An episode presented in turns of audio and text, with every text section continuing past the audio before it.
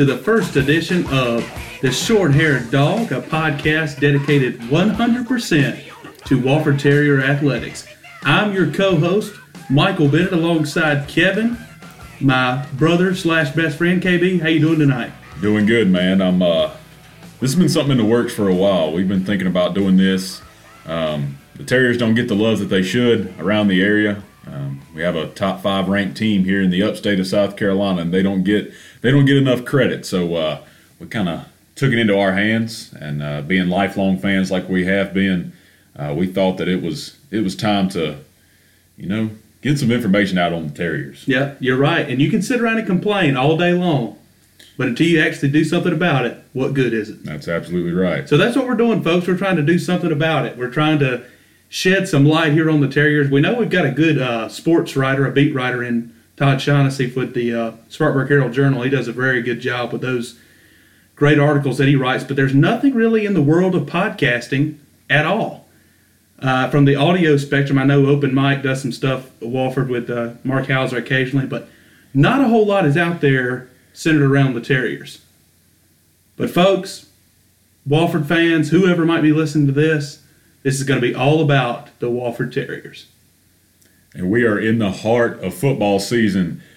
For the first time, is it ever that they've started six and oh? zero? I I think they started six and zero before they were D one, maybe Okay. with Shawn Graves. Okay. I think they actually started eight and zero that year, All right. um, and eventually went to the uh, Division two playoffs. I think it was. So But this first is the time first in time- modern history. That's right, and a lot of that has to do with you know we've had some good seasons before now, uh, but a lot of times we play an F- FBS opponent long before the last week of the season, like we're going to do with South Carolina this year. But I tell you, Right.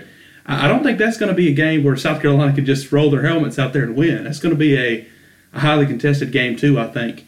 One thing I wanted to bring up, we've uh, been Wofford fans for a very long time, as long as I can remember.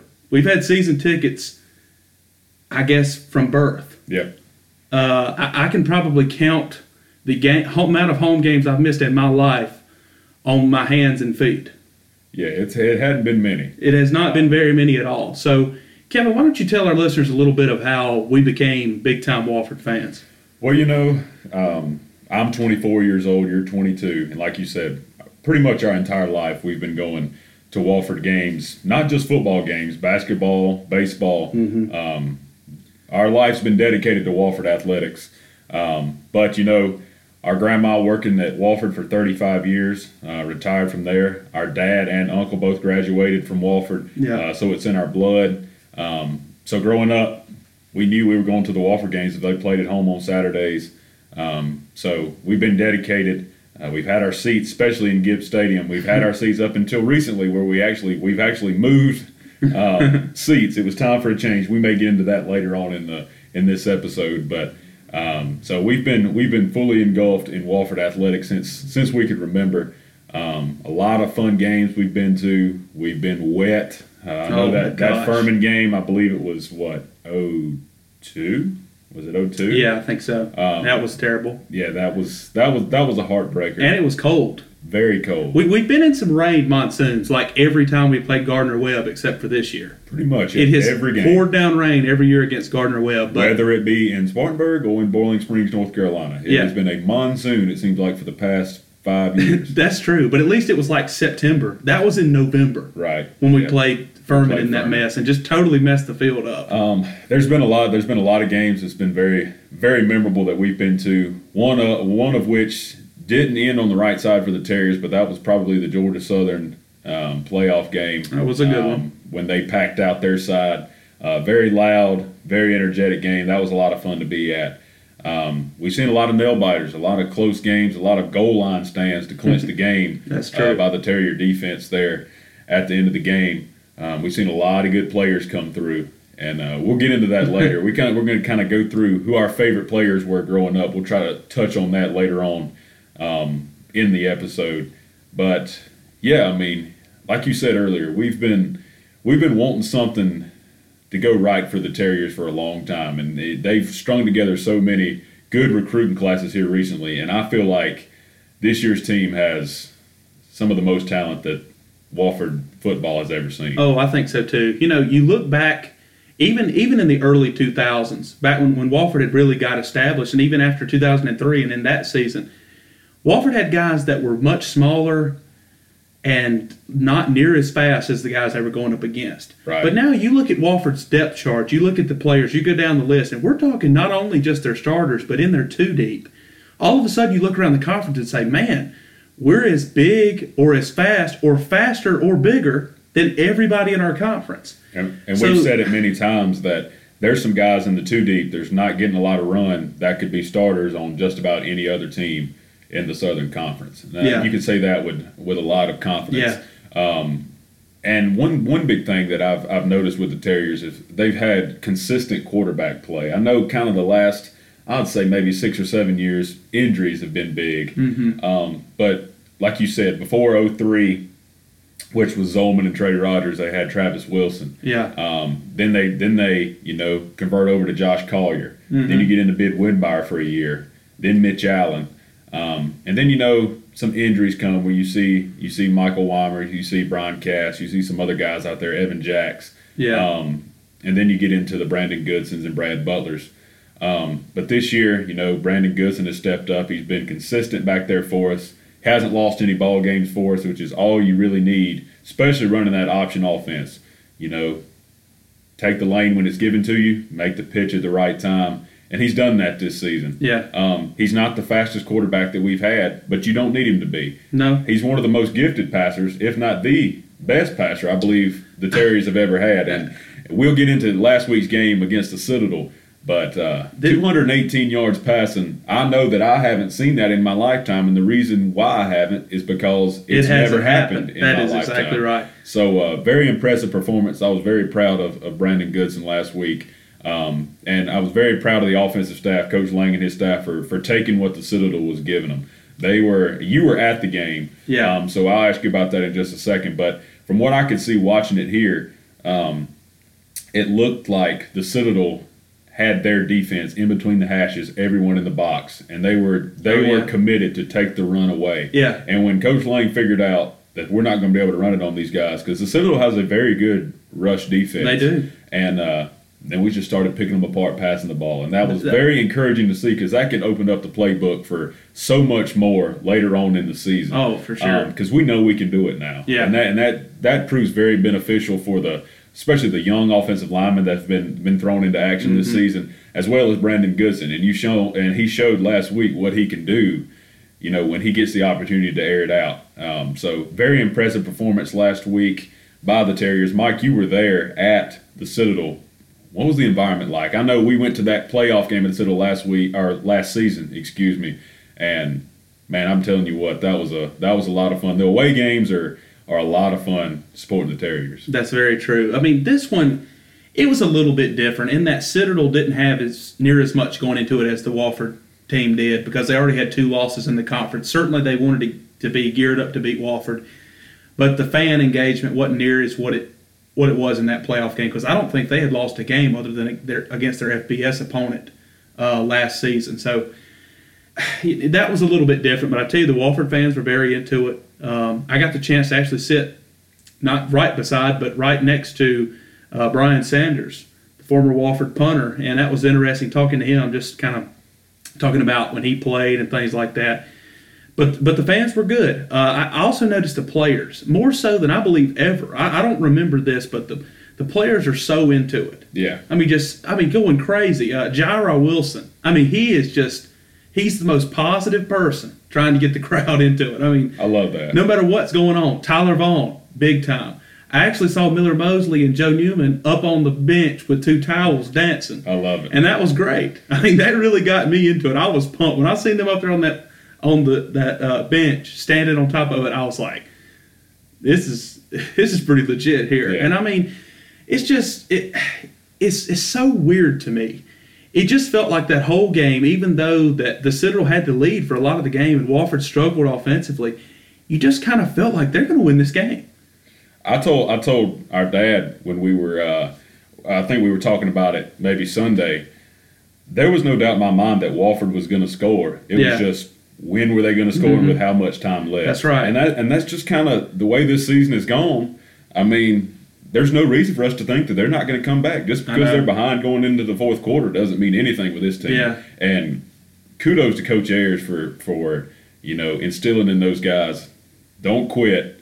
Um, they know what they have. Coach Yeah. Ayers knows the team that he has, and uh, you can tell that they're not freaking out over there at the sideline. If they get behind early, they're like, okay, well, this is this is not new territory for us. We know what to do, and uh, they went out. And I think it may have taken five or six years off of our lives up there in the Oh, stands, gosh, yeah. stressing out about it. But those guys are calm, as calm as they can be on the sideline. And uh, I mean, just a very impressive performance by the Terriers last week against the Citadel. Um, it got pretty loud when when Stoddard rumbled in there at the end. Yeah. Uh, I know I was here and I could hear it over the over the ESPN three broadcast. It was Yeah, it was Pretty it was pretty exciting. And that, but I still say nothing beats the Joe Newman run in the playoffs oh where he broke free. Like I I, I cried a little. I think. grown men leaping in the stands. Yeah. I was I was jumping up and down and in each other's arms. It was a we were high fiving people we didn't know. That was a like I said, that's one of the most fun experiences I've ever had at a football game was was last season. And That run Joe Newman broke off and scored there was No, it was awesome. that was that was a play that I'll remember being there in person for a long time. But talk about how satisfying that is. After you give a game away to the Citadel like that, to go down there and beat them was just great. yeah. And it, it felt as good this year. Yeah. Because even though you beat them in the playoffs, and of course we go on to lose to Youngstown State, you still felt like you kind of felt bad for Brandon Goodson. You did. Yeah. You know, Goodson did not, he, and he'll be the first to tell you, he made a few mistakes. And Khalik Williams, the guy for Citadel, number seven, who was just all over the place Saturday, I might add, made the made the pitch six. You know where right. Brandon goes to pitch it out to the right side, the ball gets tipped up, he runs it back for a touchdown. You wanted Goodson to come out and play very well Saturday, and he did just that. He did. And, and it was like it was like they were daring him to pass it. Right. You know, it was like almost like they were blitzing nine guys and said, "All right, we're, we're going to cover the receiver single cover, just back them straight back." I mean, the out route was there all day long. They could have run it every play. Yeah. And I just think moving into this week now, I know Samford's coming off a bye week, so like Coach Ayers always says, they're going to be healthy, wealthy, and wise. Right. So that's going to be a big time for a very talented Samford team. The only team, only team they've lost to is Western Carolina, who, and we know what they've got. They took us to overtime. Right. So it's, it's I'm telling you, this is going to be a tough week. But well, getting back to that win, just a great win by the uh, by by Wofford, just to just to persevere. That wasn't their best game. Their offense was shut down, but I tell you, that defense second half was just lights out. what a the kind of tie the Citadel game into into the Samford game this weekend. What better week for the Terriers to come out there and show what they can do passing the ball than when Samford's awaiting you on a bye week? Because now they're going to see the rushing attack from the the previous five games and then the passing attack. So Yeah. that's kind of that's kind of leaving them like, what are they going to do? Exactly. Um, and and now Because you can't play. The thing about it is, you can say, "Well, we can just copy Citadel's game plan." Well, Citadel's game fine. plan obviously wasn't good enough. that's fine. Yeah, we'll just pass it on them too. That, that's the thing about it, and and I think Goodson has so much confidence in himself. You know, a lot of times uh, last year Goodson kind of got forced into into playing with Right. injuries and whatnot. And I mean, let's just say it. I mean, I'm I'm happy for him that he got that opportunity, but injuries kind of forced him into that. Now you're looking back and say, man, that was a blessing in disguise yeah, because he's poised. I mean, like that. That was a free the the deep pass to Jason Hill for a touchdown that he spun out of the sack. He was dead to rights. Yeah. I've told you the guy's arms were up above his head. He was so after him. He makes a great spin, able to spin out of that, and makes a great throw. Goodson is is cool as a cucumber back there. yeah. And we may get bummed in the stands because he eats it and loses a yard or two, but he has no problem doing that. Right. And I, I mean, it's hard sometimes, honestly, because you want every play to be positive. But considering what we've seen happen even this year with both, uh, with sometimes the pitches are wild, sometimes the running backs can't handle it. You know, it, sometimes it, you'd rather eat it and lose a yard than lose the possession or Right. lose ten.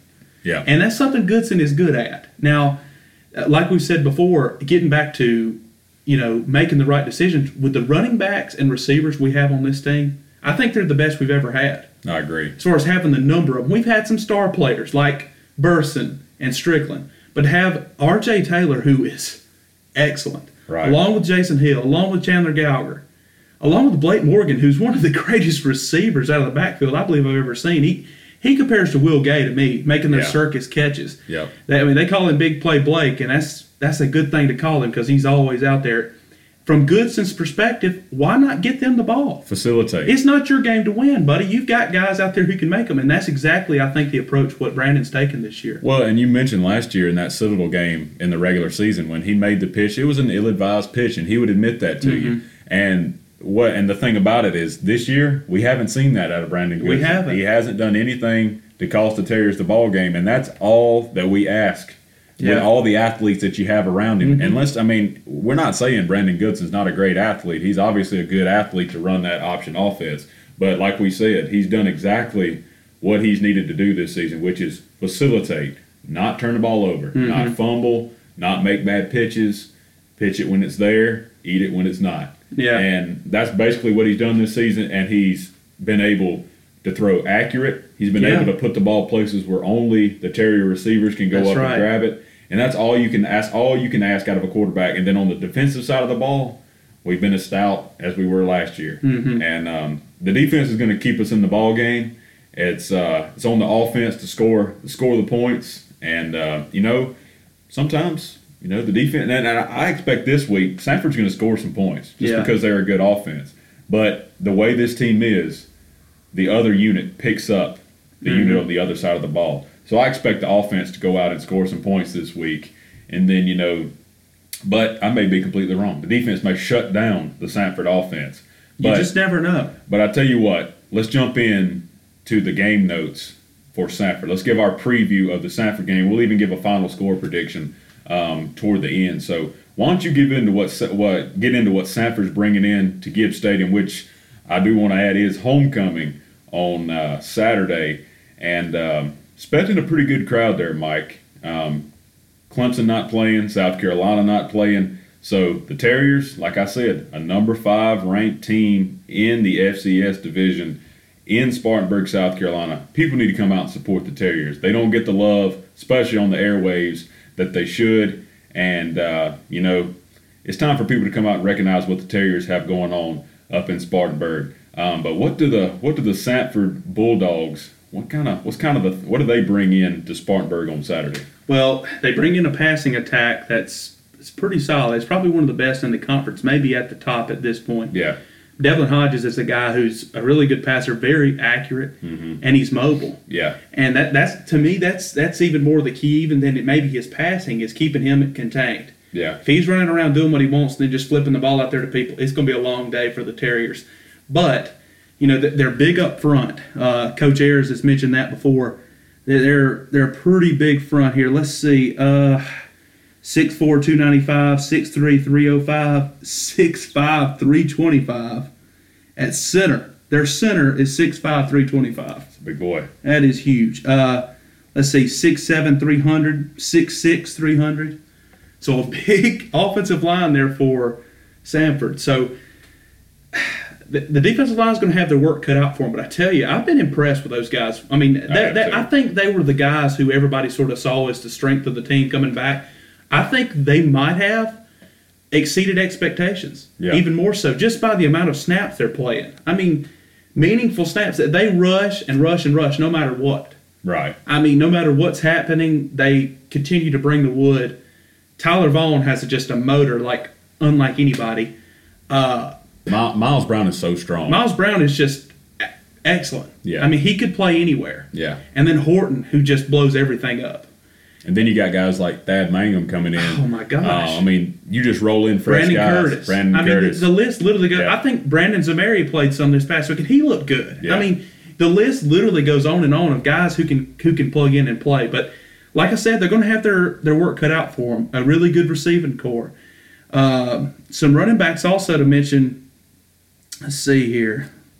trying to see if I can see him here on the depth chart. I'm not seeing him anywhere, but he's also pretty good as well. He can also catch it out of the backfield, and that's it's hard to stop. Well, see, that's where that's where the linebackers need to step up, um, and and we know that we have good linebackers out there. Um, you know, kind of been a, a, rotation of, of five that's been in and out of the starting lineup this season. Um, you know, with Daryl Vining and Jairo Wilson out there on one side, then you have Terrence Morris on the other. On the inside, Dontayvius Wilson and Colton Clemens, Mm-hmm. um, and then coming in, you know, to relieve them some Billy Hinton and Weston Roundtree. So you know, that's a pretty good rotation of backers out there. Yeah. I would would argue one of the one of the best units the Terriers have ever had uh, in the linebacking core. Yeah. Um, and, and and the thing about it is, from the defensive secondary, it's just as strong. Right, but what I getting back to linebacker real quickly before you get into the secondary.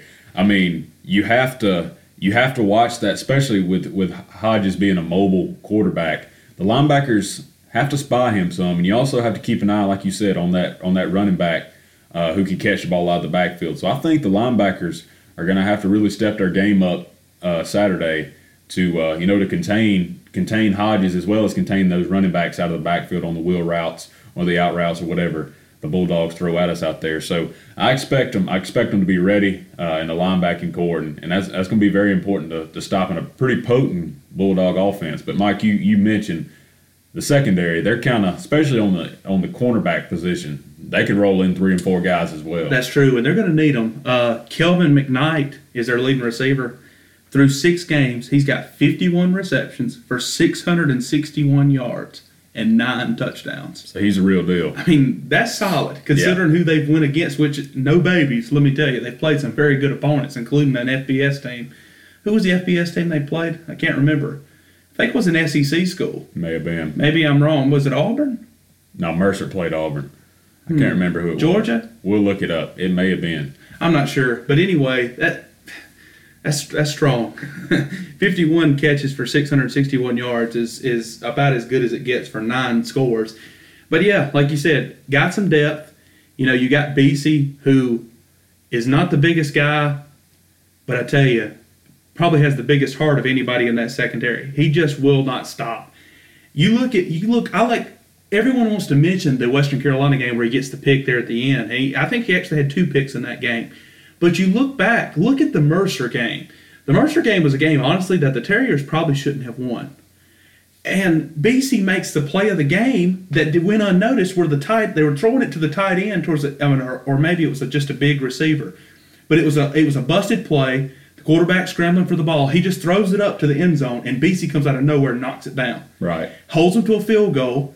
Then, when they get the ball back, they throw it over there to the side. BC just said, rips it out of his arms and gets the ball. Yeah. And that's that's something like that kind of gets forgotten about because Devin Watson had two picks and played a great game as well. I think he actually got Defensive Player of the Week. But BC really had a bit, huge hand in winning that game. So you got BC, you got Devin Watson, Dominic Linden, who's no bum either. Just let me tell you, he he can play as well. Uh, who's the other? There's another corner, right? Redwood. Yeah, Redwood. Dimitri Redwood is another guy who can get out there and play as well. And then you got our safeties.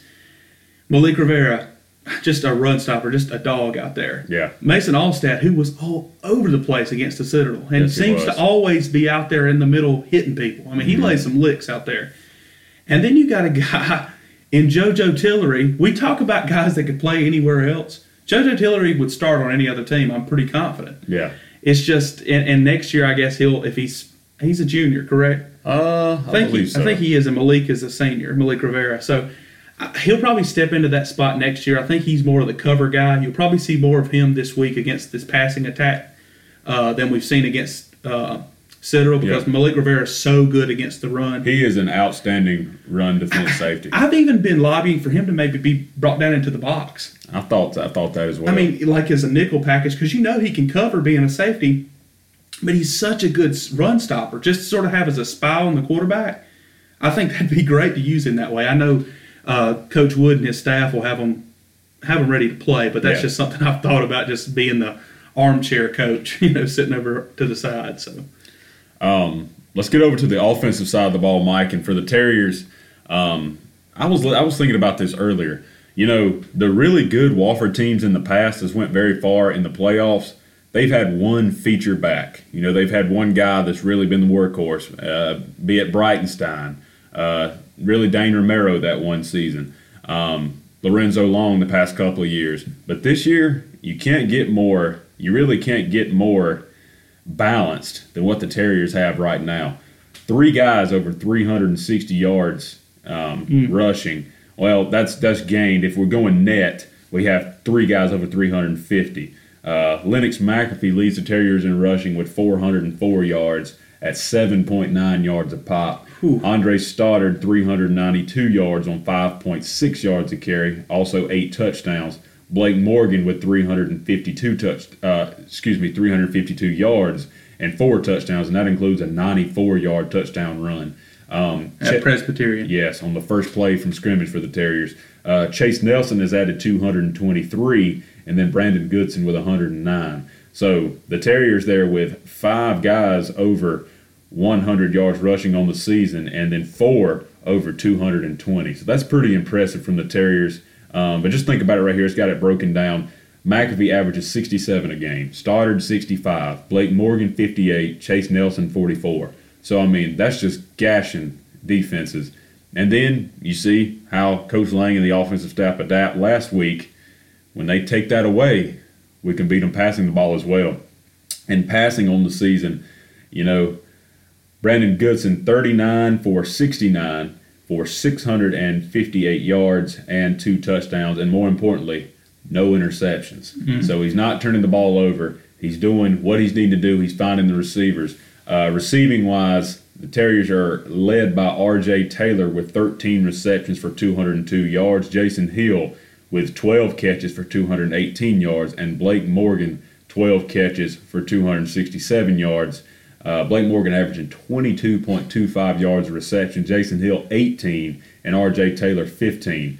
Um, last week, Garrison Moore got his first reception as a Wofford Terrier. That went for 48 yards. Dorian Lindsay has one catch for 17. Cole Clary one for nine. Bryce Motes one for six, and Ellis Pace one for three.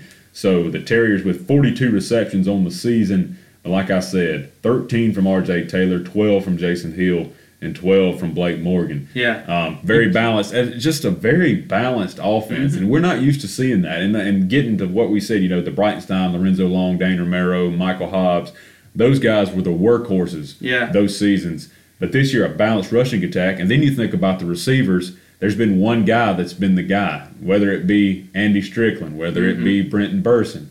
Those guys have been the guy. This year, there's been there's three guys, Yeah. uh, right over 12 catches. You don't see that in Wofford offense. You don't. So they're this is a different Wofford team. In a lot of ways, they're the same, but Yeah. in a lot of ways, they're different as well. And uh, It, this isn't your parents' Wofford. it is not not your parents' Wofford. terriers. No. I, I'm just I'm just gonna go ahead and say that there's it, that is not how this team's built. But I tell you, they are built in a way that they just won't quit. Yeah, And that, that all goes back to Coach Ayers. I, I'm telling you, a lot of people, I, I've had people comment, guests that come to the game with us, comment says, Mike Ayers does nothing.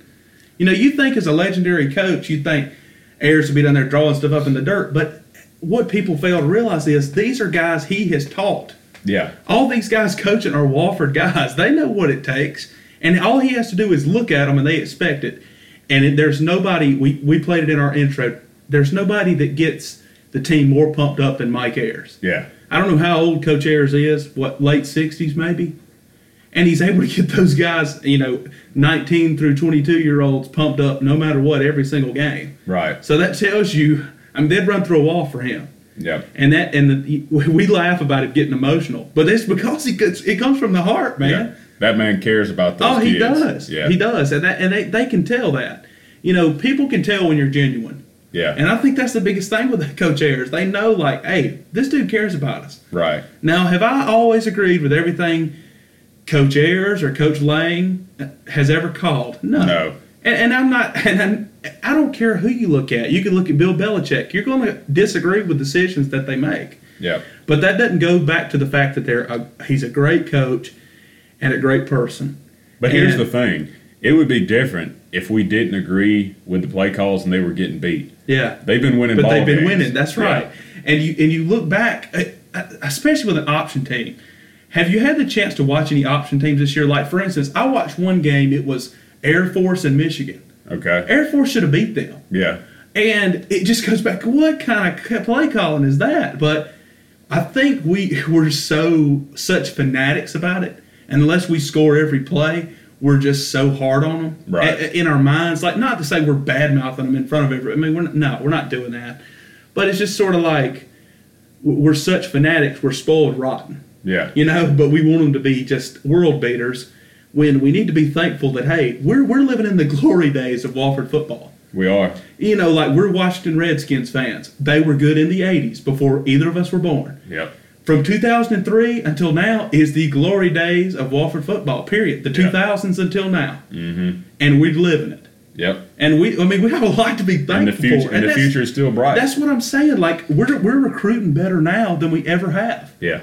You know, and that's just we're just blessed. And it, I still I've said for years, Wofford is the best kept secret as far as football is concerned anywhere around this area. Yeah.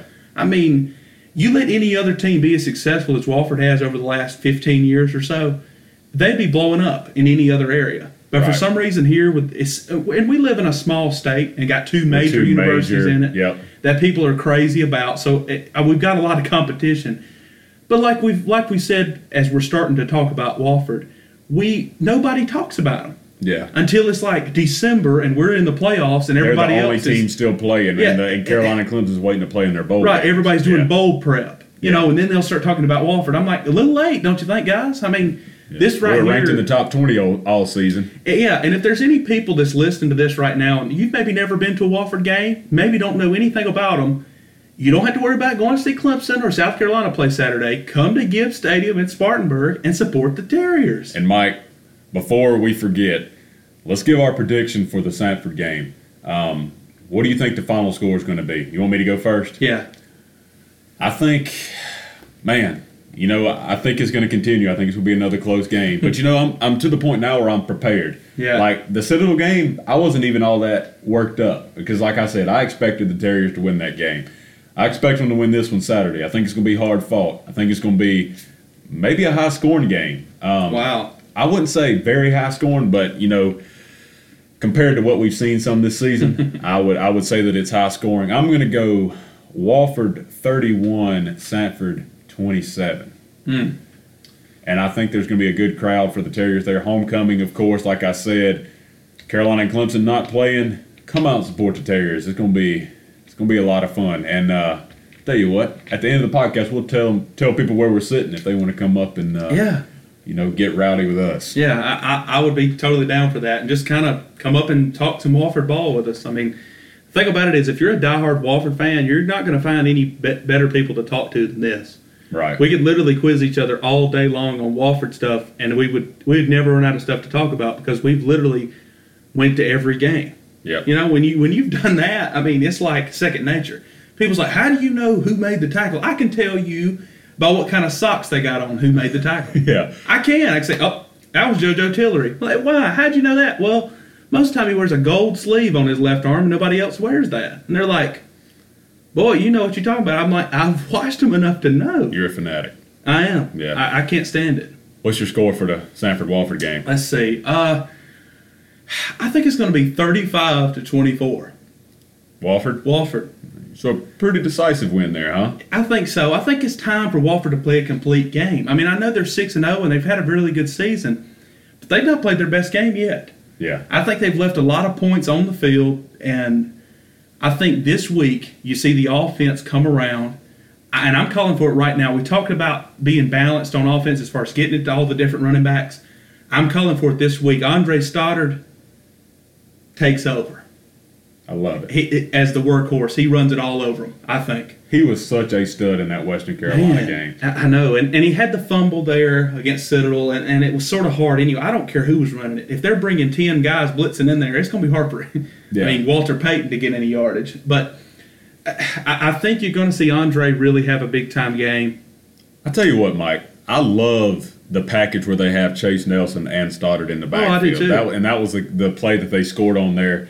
to win that Citadel game. Nelson was kind of the lead blocker, made a great block in the hole to spring Stoddard to get in there. I love that package to have both of the big bruising backs back there in the backfield. Um, I think we may see a little bit more of that. Yeah. But um, I'm, I'm, I'm excited to see. I'm really very excited to see how how last week is going to have an effect on the offense. I, I think it's going to just because I think Samford's going to have to go to their go back to their game plan and say, hey, we're going to have to prepare for some passing here. Yeah. This isn't going to be where they run it every single play. If we if we're lollygagging out there, they can rip us passing it. yep.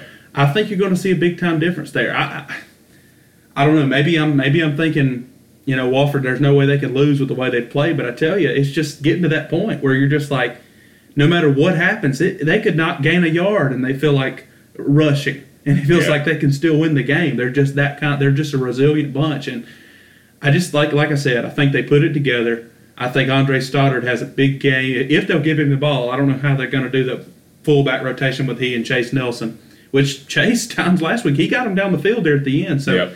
I think you're going to see one of those guys. I won't go ahead and just shout out Andre, but one of those guys is going to take the lead. Is going to be big time Saturday. All right, Mike. We we teased him earlier in the show. We said we would, you know, we said that we grew up Wofford fans. We've seen a lot of good Wofford football players in person. Um, so I'll tell you what we'll do. We're going to pick five players that were our favorites growing up. Then we'll kind of go through some honorable mentions. Okay. So I'll tell you what, we'll go back and forth, kind of like, a, let's just say, a, a favorite player draft. So we'll go back and forth, pick five favorites, and, uh, you know, we'll go from there. But I tell you what, everybody's going to have some of these guys. So let's just make an untouchable list. Let's just go ahead Okay. and uh, let's establish it. They're everyone's favorite. Okay. All right. All right. Breitenstein, of course. Can't Gary be on there. Breitenstein. Brenton Burson. Okay. Kevius Johnson. Uh, it's kind of throwing it back a little old school. But Kevius was everyone's favorite. he back in the was. Um, Lorenzo Long, of course. And Mitch Allen, who was Mm. Yeah. a, a very smooth quarterback and really knew how to run that offense. Um, And and for our older listeners, Shawn Graves would certainly be on that list. Absolutely. But Shawn's not on our list because we didn't see Shawn Graves play a snap. no, Frankly, because neither of us were alive. and I would have loved to. Oh, I would have Hearing too. our hearing our family talk about how great he was, I would have loved to seen him in person. I've seen some video of him. It was incredible. Yeah. So I mean, just imagine being able to live that. But anyway, that's our list of untouchables. Yep, Right. That's our list. So EB, Burson, Kevius, Lorenzo Long, and Mitch Allen. Hmm. So I'll go first with my first favorite player, and he this guy was my favorite. You know, growing up, he was my favorite, and that's Jesse McCoy. Hmm. He was uh, number twenty nine, running back for the Terriers. He is third in Wofford history in all-purpose yards. Wow. Um, he was my favorite growing up, and we were talking about it the other day. It would have been great to have him on that 03 team just for him because he was he kind of helped them get, Get up, to that point. get Yeah. yeah, get to that level. They were kind of snubbed out of the playoff playoffs in Oh. 02, which we won't get into. That was- uh, I remember my dad being very upset about well, that. it's just that you beat two teams that got in. Yeah. Not only got in, they were like seeded. Yeah, and, and we didn't even make it. Like that was just make it. that was that was rigged. Everyone was just ticked. So the next year they just said, "Well, we just can't lose a game. We're just going to beat we'll lose to. Air Force and then and then beat, beat everyone the else. crap out of everybody else." Yep. But Jesse McCoy is mine, and that's throwing it old school. We got some old school players on Yeah. here, so that can uh, you know that can solidify our fandom. People knows that we've we've grown up loving the Terriers. So, who's your first guy, Mike? Mine is actually a coach on the Wofford staff. We talk about having Wofford guys. Dane Romero. I I, really it. love Dane Romero. It, one thing for me was like he, he had those years where he played halfback and had the halfback pass and all that stuff. And that I think it was against uh, Appalachian State. He had Yeah. the halfback pass that went deep, and I think he actually came to, to Wofford as a quarterback. He did. He played a little bit of quarterback And, early on. and so, and then that year he was the fullback. 2008 was just a great year, just Yeah. a great year. And Romero was the was the fullback. He then, was, yeah. Along with Ben Widmeyer, I really loved him. I loved Romero the halfback, but I loved Romero the fullback. I mean, Yeah. he was not the biggest, but dang, he was tough. Yeah. And he just had he just had a swagger about him. He was like, "Y'all ain't taking me down. Think you try again." Yeah. My next guy, Mike, you just mentioned him, Ben Widmeyer. Um, Mm. You know, by no means am I saying Josh Collier was a bad quarterback. He was a very good quarterback, knew how to run that offense. I compare him a lot to Brandon Goodson. Yeah. Um, I think he's a little bit bigger. I would say maybe a more powerful, a little runner, more powerful. Goodson's by far the better passer. Yeah. um, but, know, similar in their in the way that they manage the game. Right. Um, but Ben Widmeyer, when he got that chance, we knew it's on, and uh, he showed he kind of played he kind of played the role that Mitch Allen played when when Widmeyer was was the quarterback. Mm-hmm. He came in as a change of, change of pace guy, brought something new, Yeah. and he was very successful. When Widmeyer got his shot in 08, what a fun year that was.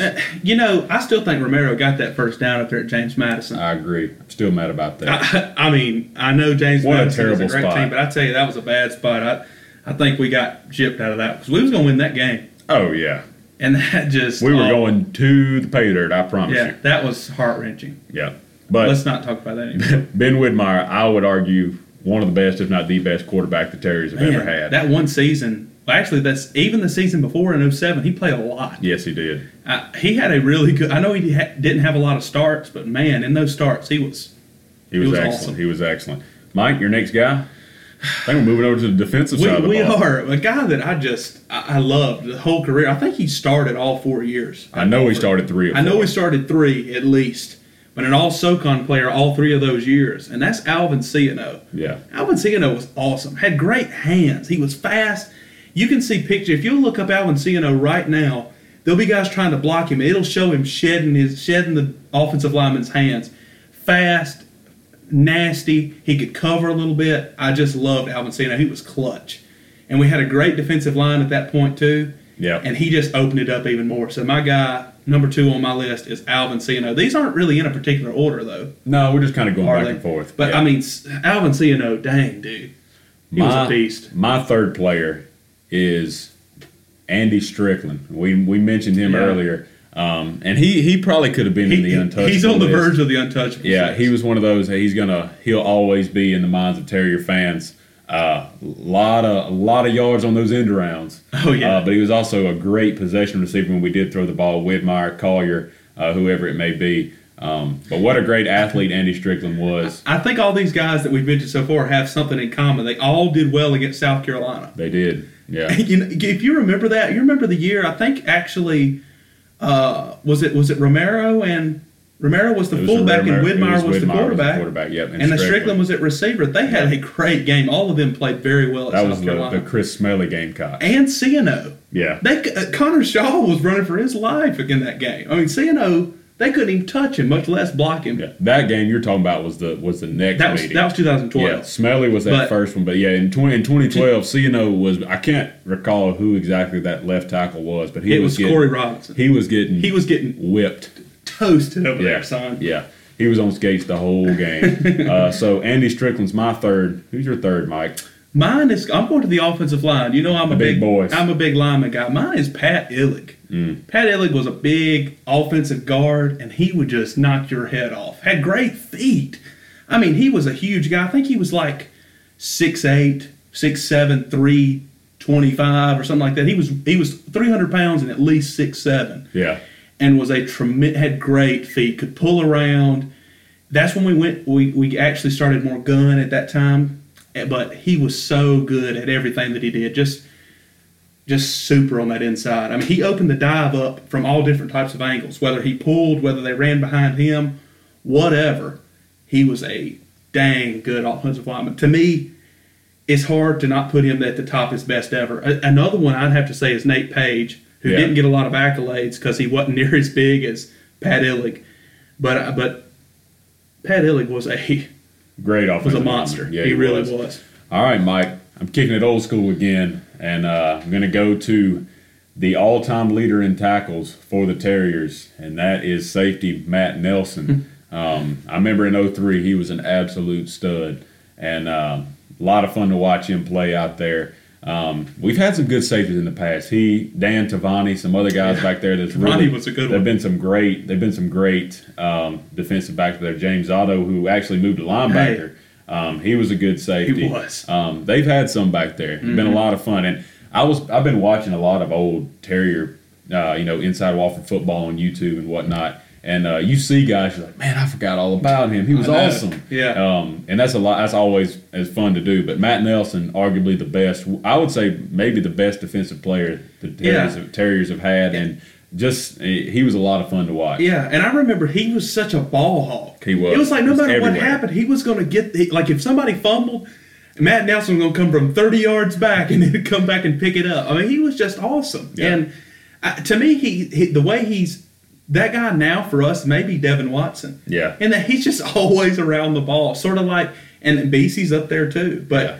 like you said, just a great lineage of Wofford safeties, and I think Nelson is is one of the most underrated Wofford players of all time. I mean, he is way up there on my list. He's an All American. He was. Yeah. I mean, that's Um, that's big time. Now, Mike, your fourth pick, also a defensive player, and this guy had a really good. He had one breakout season. He was very consistent in his other three. Started as a true freshman, or got playing time as a true freshman. I know he was in the two deep as a true freshman.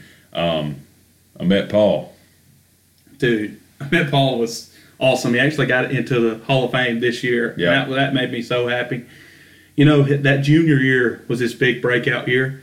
The reason his senior year wasn't because there's three guys trying to block him every play. Yeah. I mean, Ameet Pall, a great run stopper, of course, a great pass rusher, just all around. And, and we forget about the other guys on that line uh, Alex Goldtree, Eric Eberhardt. Yeah. Those and guys. those guys came in in the same class. Yeah. Played as freshmen all the way until Yeah, seniors. it- very similar to how our guys are right now Yep. with with Miles Brown and Tyler Vaughn and Mikael Horton. I know Yeah. that, uh, Horton's a year behind, or a couple years behind. yeah, and and Bone's the oldest, Right. And so, but still, being They- able to play together that long It's is the camaraderie on the defense Yeah. line. They know where each other's going to be. They know the lanes they're going to take. yeah, Um, and just be dominant out there. That's how those. That, Wofford has had a long run of good defensive linemen. yeah. I mean, we had Tarek Odom, Tarek Odom, EJ yeah. Speller, Yeah. who got injured. Man, he would have had a great heck of a year his senior year, but he got hurt against Clemson. But like I said, just Wofford guys. I mean, we're, we're hitting all the big time positions here where you can pretty much bank on it. Unless they're true freshmen, Wofford's going to have some studs in these positions. And Mike, there was one position that we hadn't hit yet, so I'll do it. My fifth, David Marvin. David Marvin, wow. I feel like Fresh off the dome, huh? fresh off the Last dome. year. Man, he was booming them kicks, and they, they were good from seventy. I Oh, mean, my man was killing them, and a lot of fun to watch. You knew we got it inside the thirty, put three up on the board, buddy. Get three to the Terriers because Marvin was going, he was going to knock it in, and uh, very impressive. I know he decided to go to Georgia. Yeah. uh, sure. And, and let me say this: Luke Carter's doing a great job this season. Oh, he I'm not saying by any means He's that missed once. yeah, I think all year. he's also won SoCon uh, Special Teams Player of the Week twice already, and I think Marvin won it three times. and he kicked for th- four years. Yeah, so, but David Marvin, um, like I say, I wish he could have came back. I don't. Yeah. Want I'm not saying Luke Carter's done a bad job. No, He's done because a hasn't. fantastic No. job. But you just like Marvin. Yeah. I mean, that's okay. yeah, and a great kicker. And uh, so I wish know, we still had both of them. me too. And Brian Sanders, because he's such a nice guy. I didn't have the pleasure of meeting him, but I, I'll take I'm your telling word you, for you it. would have enjoyed talking to him. Um, so you know, going to the special teams there, I'll take I'll take David Marvin as my fifth and final favorite player. Mike, we've mentioned him quite a bit here in this episode. Your fifth and final favorite player, Mine is Josh Collier. Yeah. Josh Collier. He game was, manager. Oh man, just super, and would run over you. Yeah, I don't, that's the part to me that that differs from Goodson. yeah, He would run over people, and I don't think Goodson's that type of guy. I think he may be a little faster as far as like breakaway speed, but they're very similar and kind of they kind of take their time, let the block set up. But I tell you, Josh Carr would lower the boom on you. yes, and he I, would. I There was no him. running around him; he would run over you. Yeah, I, I really liked him, and uh, that's kind of to me that's some of my best memories right around that year. 03, I was still little. You, You- were you were a lot older. In 03, I was ten. yeah, I was eight. yeah, So you have your memories sort of what what you really remember and sticks out into your mind. Like I remember 03 pretty well, yeah, me too. But, but after that, like 08, 09 was when I really knew exactly what was going on on stuff. Yeah. You know, and you learn the game as you learn football, you learn more of, dang, this guy's good. And you learn more underrated guys. And to me, Collier was a very underrated guy. Well, Mike, here's what we'll do. We mentioned that we would have some honorable mentions. I'll just say them real quick. Okay. Give a shout out to these guys. And look, we love Wofford football. We're, we're just saying We could these go guys. on we could go on all night. We could go on all night talking about our favorite players and guys that stuck out to us. Um, and I guarantee you, if if people want to just mention names to us, we'll be like, "Yep, that he very Yeah, well could have been on the list." he could list." have been on the list. Um, but these guys, uh, Mike Rucker, a running back, very good kick returner as well. He was super. Um, Michael Hobbs, we mentioned him. um, he was kind of the he was kind of the workhorse a that one season. Yeah, he was a Uh, big dude. I remember him getting injured there. I can't remember what year it was uh, when he was the main guy, and um, that was very unfortunate for him. But that one good season for Michael Hobbs, and uh, he had a what a 99 yard touchdown run, Yeah. um, which is still a Wofford record. Um, Seth Goldwire on the defensive side of the ball, Mm-hmm. a linebacker. He was he see, he was one of those that seemed like he was always making the play. I always Yeah. it's like you always heard Bill Drake saying number 43 Seth Goldwire on the tackle. Because he did. Um, and then we also mentioned Will Gay. He was kind of a kind of a guy that comparing to a guy on this on this year's team, Blake Morgan. He was a receiver out of the backfield. He could run in between the tackles as well. Very good at getting the pitch on the option. And Michael, your guy was Evan Jackson. We didn't see a lot of Evan Jacks um, injuries, other other circumstances where we didn't see didn't see Jacks, but uh, he was one of your favorites. One of my favorites. Yeah, we Yeah. wasn't really going for the best ever, but I think Jax was just one of those guys that you look Very back and you say, "Man, why? How did that not work out?" He just, to me, he just didn't get enough snaps. yeah. Uh, didn't get enough opportunities, and that last year, that was going to be his year. Yep. Last year was supposed to be Evan Jack's year, and uh, Preseason tough. injury. That, that was tough. That was Yeah. that was like a dark day in my life. and really, I'm like you're laughing, but seriously, that was awful. And uh, mm, just tough. I can't talk about it. Mm. Just got, You'll get that worked up. we just got to move on. But I just can't. Jeez. It's sad, man. I'm soft. I, I I got a soft spot for Wofford, man. You are I really soft. do. We take it personal. Oh, I do. there's been some times. There's been some times when uh, they've lost, especially some close games, some meaningful games, like the Youngstown State game last week. It was- our last season. I just went tough. outside and walked around. I left my phone in the house. I just went outside and took a little walk. North Dakota State in 2012 Yeah. was tough. Just had to clear my head. It was uh, it was tough. The Georgia But- Southern ones Ooh. are always tough. That They're- They were harder than than most, just because Georgia Southern is absolute worst. I hate them. God, me too. I hate Georgia Southern. Bunch of inbred well, rednecks. you know, well, you know that all that trash talking they used to do these poor FCS teams. Now it's coming back to bite them in FBS. Yeah, They're getting their butts shellacked. Couldn't happen to a I better I wish they would play us non-conference. Could not happen to a better bunch. Really? Yo, me too. I wish they would because I think we'd bust them. Bring them back. Let's do it. Hey, I'm I would be so in for that. Oh, dude. so in. Yeah. Um, but Mike, I thought about this to kind of give people our fandom. Mm-hmm. I can't remember exactly the year. We traveled to Montana. It's like 07. 07, yep, six was degrees. colder. Six Yeah. degrees. It, felt, it was it was very, very Yeah. cold. Um, that was before the days of ESPN three. The game was not televised.